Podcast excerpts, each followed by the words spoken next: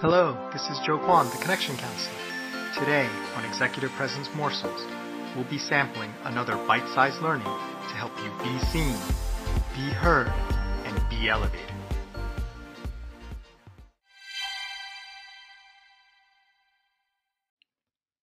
This is Joe Kwan, the Connection Counselor, and welcome to Executive Presence Morsels, episode 259.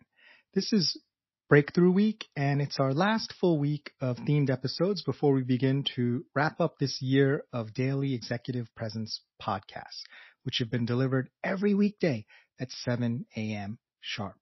I believe as long as I post these last few ones, I will have met my commitment and not missed a single day with you. So happy Thursday. I'm not sure if I should rate which breakthrough is the biggest, although this next one is pretty high on the list in terms of impact for me. And so I'm glad I'm able to share this with you. So this one is about being yourself and having that be a benefit and being more of yourself by, in essence, creating yourself. Now, what does that mean? That sounds a little bit confusing.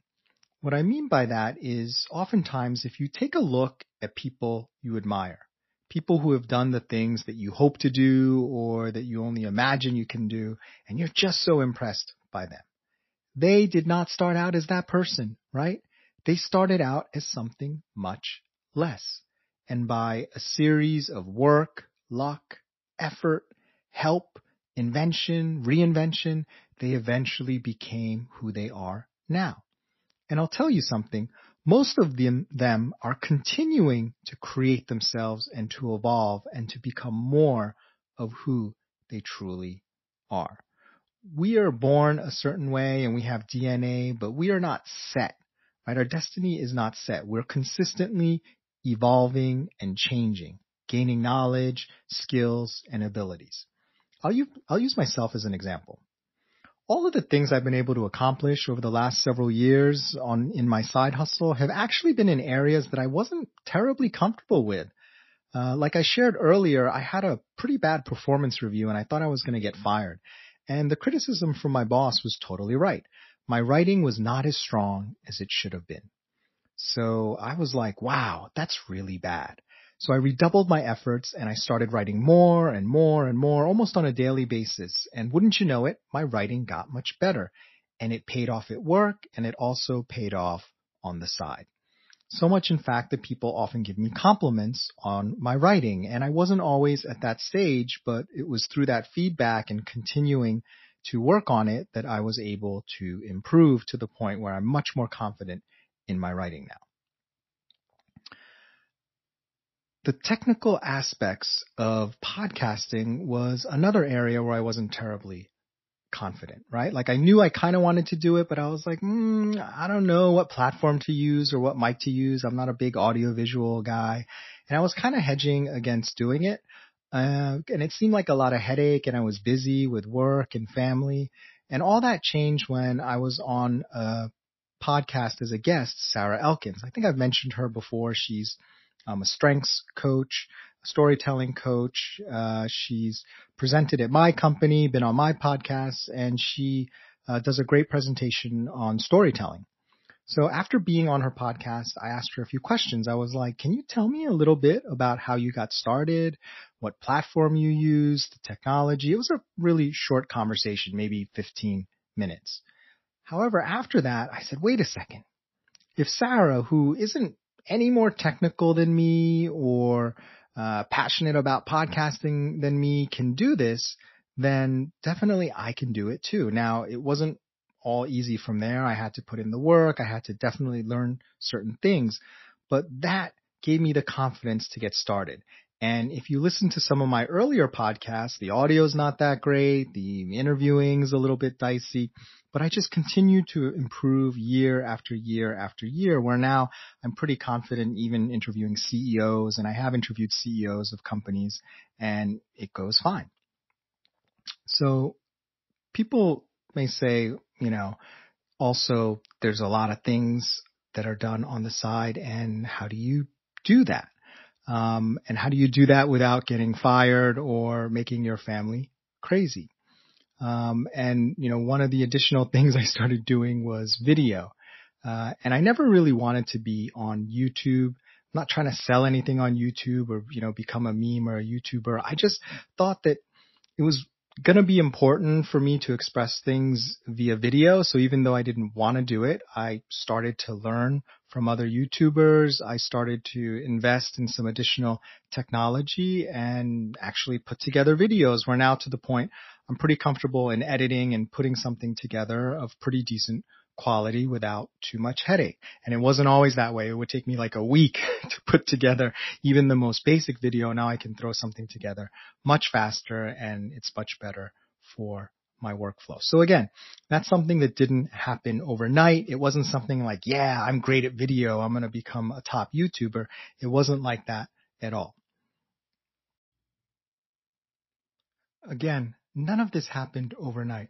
I became more of myself by creating myself, by embracing, by stretching, by doing things that I knew I wanted to do so I could become more of me, even though at the moment it didn't feel like me at all. So that was a huge breakthrough. If you're just going to do the things that you're comfortable with and feel like you, you will never evolve to your fullest potential, to the full version of yourself. So what I'd love for you to do today is think about your own life. What is one thing that you are just terrified to do, but finding that you still kind of want to do it and you're constantly thinking about it? Not the kind of thing that's plain and says, "Oh, I, I'd, I'd like to do that," and I'm, but I'm afraid.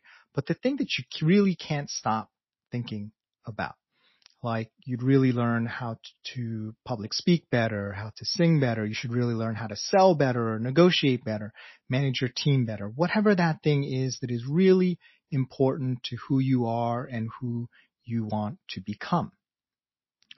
Now, you want to do it, but it doesn't quite feel like you yet. And think about one simple thing that you can do to move that forward. What's one step you can do to advance? because what you're going to see is that if it's really in your heart, if it's your passion, that one step, that first step is going to unleash the next and the next. And six months later or a year later, two or three later, two or three years later, you'll be amazed at how far you've been able to go. Well, thanks for listening to Executive Presence Morsels. My name is Joe Kwan, the Connection Counselor. We're wrapping up Breakthrough Week and we're wrapping up Executive Presence Morsels.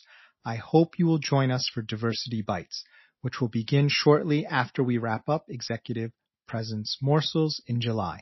It's been a pleasure and an honor to share these episodes with you. Thank you.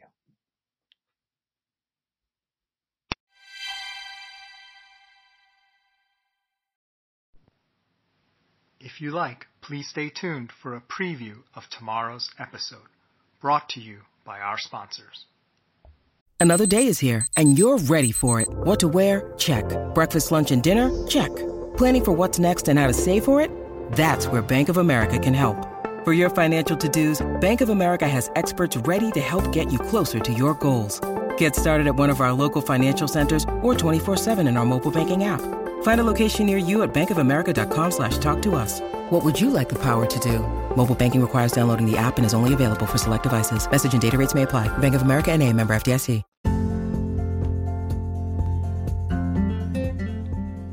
Have you ever shared a great idea only to be ignored or have someone else take the credit? Why do some people consistently seem to advance faster? Have you ever implemented performance feedback and expected things to change, only to have a new hurdle placed in front of you? I'm Joe Kwan, the Connection Counselor. After years of coaching clients and while writing my book, Unlock Your Executive Presence, I discovered executive presence is the key to unlocking your career. But what is it? How do you get it? And can it be taught? In my online course, Executive Presence and the Diversity Dilemma, we explore how executive presence works. You may be surprised to learn, as was I, that it has nothing to do with what you say, do, or wear. Most courses fail because they only teach you how to copy executive presence. We'll start off by revealing how it actually works, which is based on how you make people feel.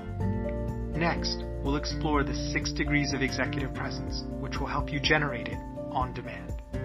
Finally, we'll cover how to make your authenticity an asset, the power of introverts, and generating executive presence in virtual meetings. If you are a high potential professional with the skills to advance, but who is struggling to get the right attention, then this course is for you. The first module is free, so join us today on udemy.com so you can be seen, be heard, and be elevated.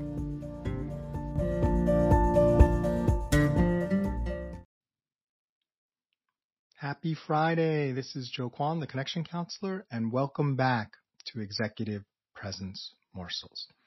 This is episode 260 and the final episode in our last full week of Executive Presence Morsels.